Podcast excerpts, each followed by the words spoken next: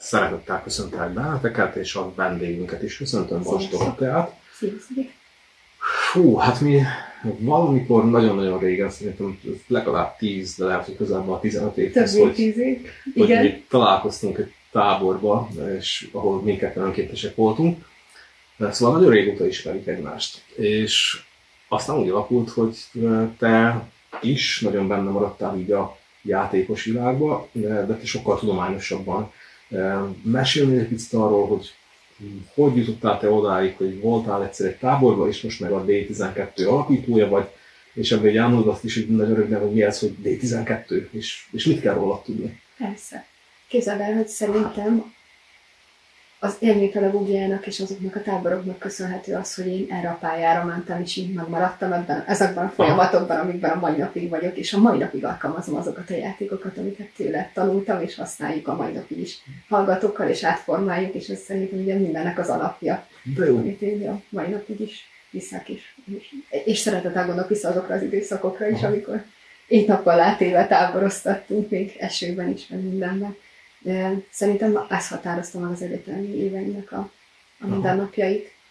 Mit kell tudni az egyetemi éveiről? Tehát, hogy mit, milyen egyetemet fejeztél be, és, és on, utána a, akkor ugorjunk egyet a dé tizenkettőig, hogy... Én a tanító-képzőkaron végeztem, még Szabadkán egyébként, a magyar tannyelvi tanító-képzőkaron, és ott hallottunk a, a táborokról is, és így folytunk bele ebbe a részbe, és utána itt a tanító-képzőkar után úgy döntöttem, hogy én dolgozni is szeretnék, és írásban szeretném kipróbálni a tanítást, ahol elsősöket kaptam, és természetesen elsősöknél mindig az a legfontosabb és leghangsúlyosabb, hogy tanuljanak meg olvasni, és akkor így fogott meg leginkább az olvasások, az élménye, az olvasás tanításnak a, az élménye, amit így próbáltam összekötni később a tudományos folyamatokkal is, olyan értelemben, hogy a, amikor elkezdtem tanítani, egy kis faluba kaptam állást, és a, a, a faluban a gyerekek nem szívesen tanultak olvasni, volt természetesen olyan tanuló is, akinek készséghiánya volt, de voltak olyan tanulók, akiknek csak az érdeklődése nem volt felkeltve, sőt volt olyan tanuló, akinek fel volt keltve az érdeklődés az olvasás iránt, hiszen ugye érkeztek meg órára, hogy ők alig várják, hogy megtanuljanak olvasni, csak egy idő után ebből kiszerettek, és nem voltak hajlandóak ezt folytatni, tehát egy csomó negatív élményt szereztek az olvasás alatt. És akkor rájöttünk arra, hogy hát valójában itt a tankönyvvel van a nehézség, mivel azokkal a karakterekkel és azokkal a történetekkel tudnak ők nehezen, nem tudnak ők, illetve nehezen tudnak kapcsolódni velük, és emiatt nehezen is olvasnak, és nincs is kedvük fellapozni azt a könyvet, helyette inkább animációs filmekről meséltek, már másféle kortársműveket hoztak be az órára, hogy azt olvassuk fel, és akkor én, akkor én szerintem a, a mesterszakot csináltam, az, uh-huh. az akkor irodalomszakon voltam, itt azt a részét szakmásét választottam a tanításnak, és utána nekem javasolták, hogy jönnek ezek a pécsi doktoriskolába, mert akkor tovább tudnak fejleszteni a tankönyvet, és akkor leginkább elsődlegesen a tankönyvfejlesztéssel foglalkoztam, azon belül is elkezdtem foglalkozni a tanulóknak az olvasás iránti érdeklődési körével, és akkor itt tematizáltam és kategorizáltam azt, hogy mi, mi iránt érdeklődnek leginkább, és milyen tartalmat kell hozzá kapcsolni, majd ebből eljutottam egészen az olvasási motivációs szakaszig, hogy hogyan motiváljunk egy gyereket, mert rájöttem arra, hogy nem abból áll a motiváció, amit nekünk még az egyetemen tanultak, hogy az óra elején szükséges valakit motiválni az olvasásra, vagy bármilyen más tartalomra, és akkor utána már belecsaphatunk a levesbe, hanem az a motiváció egy folyamatos és állandó folyamat, aminek vannak különböző szintjei. És most valahogy ezekből állt össze a, a dé tizenkettő valójában. Van egy program, amit kidolgoztál, az a dé tizenkettő, tizenkét pontból. Mit lehet erről tudni, hogy mégis ki az, aki téged megkeres, mivel keresnek meg, hogyan... Szóval, hogy hogy működik ez a dé tizenkettő? Valahogy a szerencsésnek mondhatom magam és az egész folyamatot, ugyanis nagyon-nagyon széles a palettája ennek a programnak. Meg szoktak keresni olyan, olyan szülők, akiknek a gyerekei nem szívesen olvasnak, de meg szoktak keresni olyan szülők is, akiknek a gyerekei annyira szívesen olvasnak, hogy szívesen járnának erre a programra, hiszen motiváltak, és csup, idézőben csupán, de fenn kell tartani a motivációjukat, ugyanis a programnak az elsődleges profilja az, hogy motiválja a gyerekeket az olvasásra, ez pedig egy könyvíráson, egy történetíráson keresztül ö, történik. A motivációnak valójában az elsődleges szakaszon az érdeklődés felkeltése, és ez az, ami az óratervekben is megvalósul, és az órának az elején, hogy a tanulóknak felkeltjük az érdeklődését, de az még nem biztos, hogy motiváltak lesznek az adott tananyagnak az elsajátítására. Ugyanis Az érdeklődésnek van négy szintje. A négy, szintjéből, négy szintből a legalsó szint az, amikor épp, hogy csak valaki érdeklődik bármi irány, az a szituatív érdeklődés. Azaz az érdeklődési szint, ami nem belőlünk fakad, hanem a társadalom által bennünk is kialakult. Például ilyen a divat, amit diktálnak, ilyenek a magazinok, mert látunk valamit a magazinban, és utána nekünk is szükségünk van rá, mert érdekes volt, ilyenek a mobiltelefonos kütyük, hogy látjuk az újat, ami megjelent, és az nem feltétlenül számunkra fontos, vagy nekünk egyének fontos, hanem, hanem a külső tényezők által, de nekünk is felkeltette az érdeklődésünket. Ilyen a gyerekeknél valószínűleg a film, az animációs film, a, a kicsiknél a Marvel film, vagy a, nem tudom, a Spiderman, meg az akármilyen karakterek. A iksz ipszilon szereti, azért szeretem én is. Hogyha egy picit szeretnénk ezt továbbfejleszteni, mert valószínűleg minden pedagógusnak az a cél, hogy egy egyéni érdeklődési kör alakuljon ki egy gyerekben, az a biztos, és az a, az, az ő karakter, akkor a személyisége úgy alakul ki, hogyha van egy saját érdeklődési köre. Uh, ahhoz, hogy ezt az érdeklődési kört ki tudjuk alakítani, elsőlegesen a szituatív érdeklődésből kell kiindulni. A következő szint az a szituatív érdek lesz, amikor már saját érdekünkként kezeljük az adott folyamatot. Például egy mobiltelefonnál nem csak azért szeretnénk megvenni, mert jó volt a reklám és hatott ránk, hanem azért is, mert tudjuk, hogy mi az valamire ténylegesen fel tudjuk használni az adott telefonnak a, nem tudom, ilyen technikai plusz eszközeit, amit a jelenlegi telefonunk nem tartalmaz. Ez lesz az érdek, hogy látjuk, hogy érdekünk van benne, de még mindig egy ilyen szituatív, egy ilyen helyzetadta állapotban vagyunk. Ezt követi később az egyéni érdek is, hogy látom, hogy már saját érdekem van benne, például nagyon jól tudok videót vágni ebből, például később dolgozni tudok, pénzt tudok keresni, meg tudok belőle élni, és nekem lesz fontos ahhoz. És ebből következik az egyéni érdeklődés.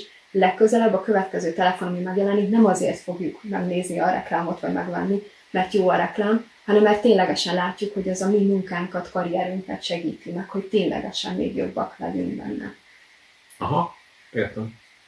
Ez így, ez így jó példa. Ez így jó, jó példa. Aha, igen, igen. És a gyerekeknél is egyébként ezt szükséges kialakítani, és, és ki is lehet alakítani, csak valahogy mindig a, a könyv, tankönyvi tartalmak, azok eltérnek az ő saját szituatív érdeklődésüktől, különösen a kicsiknél általában ez egy ilyen szituatív érdeklődés, pont amiatt, mert a nem tudom, Mancs őrjáratot szeretik, és úgy bőzik tőle a hátunk, hogy már megint a Mancs őrjárat, vagy a Jégvarázs, és hogyha azt kérjük, hogy rajzolja le a kedvenc mesét, akkor is az animációs filmét rajzolja le. Hogyha mi mondunk egy példát, egy metaforikus példát, akkor valószínűleg nem azt mondjuk, hogy és akkor jött a vasorrubába, és tönkretette a dolgaimat, hanem azt mondjuk, hogy megérkezett Darth Vader, mert ahhoz mi is már közelebb állunk valahogy. Viszont erről kevesebbet szeretnék beszélni, mert általában ez egy tabu dolog, hogy, hogy azért így globálisan, és a gyerekeknek is a több mint hatvan százaléka a hat-nyolc éveseknek az animációs filmet és a filmnézést nézi egyébként, vagy választja szívesebben az olvasás helyett.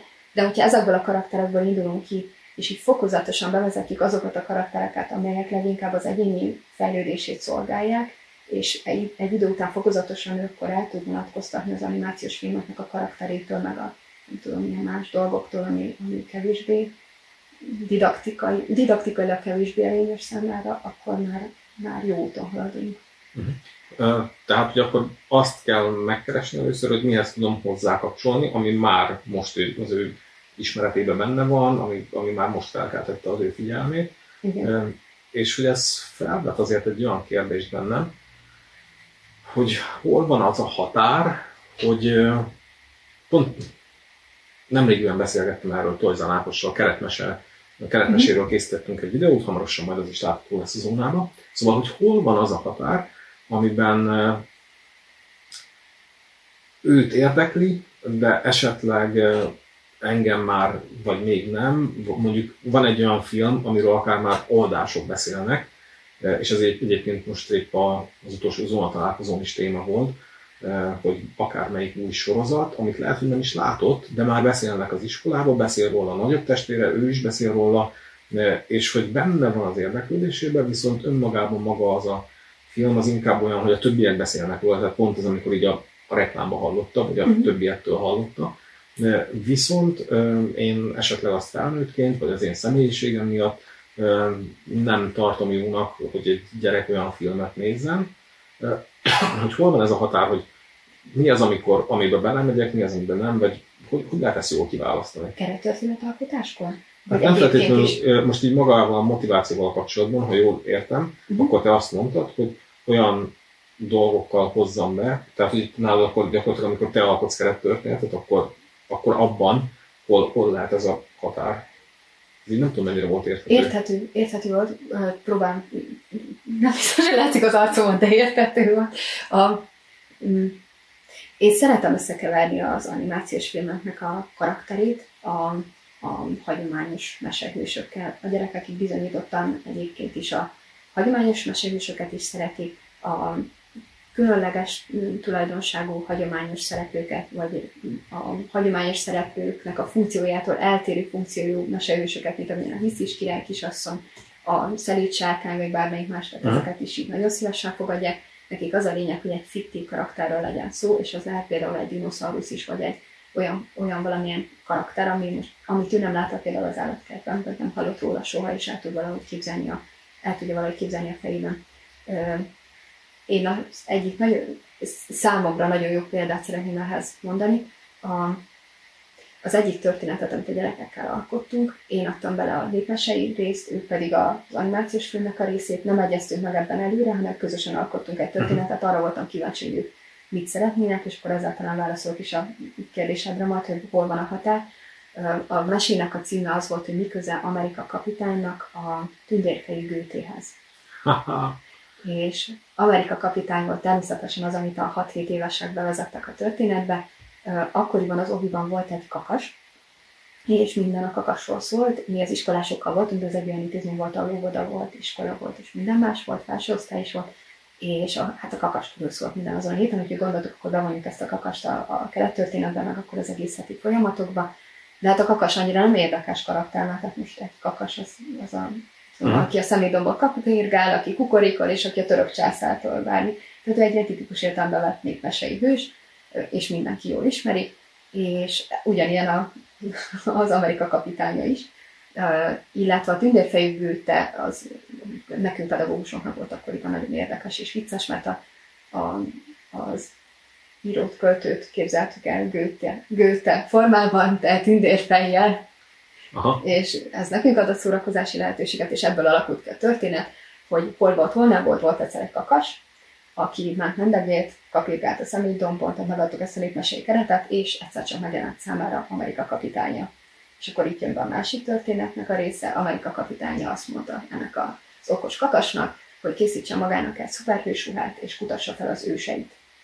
Menjen vissza az őskorba, kutassa fel az őseit. És akkor a, a kakas készített magának egy, nem tudom, ilyen szuperhős jelmezt, és akkor ezt meg is tudtuk tervezni egyébként, és elindult a nagy útjára, és ment mendegét, egyszer csak egy barlangba ért, és a barlangban nagyon sötét volt, hideg volt, hogy elkezdett fázni, és hirtelen megjelent előtte a tündérfejű Goethe, aki azt mondta, nem lehetett látni őt egyáltalán, de azt mondta, hogy menjen, kutassa fel az őseit, fedezze fel a, a tűzrakás, tűzcsikolásnak a fortéját, jöjjön vissza, és hogyha meggyújtotta a tüzet, akkor elárulja, ki volt az ő őse. És akkor visszament a múltba a kakas, ott találkozott az őskorban élő emberekkel, ott tudta például a kicsik olvasni az ilyen idegen szótagokkal, és így kapcsolódtak a történethez. És, és ott már az őskort ismertük meg, és utána visszajött a kakas, tehát meg volt ez a hármas szabály, ami a népmesében van, minden, de találkozott az ősemberekkel, ami egy baromi izgalmas téma a gyerekeknek, nagyon-nagyon szeretik.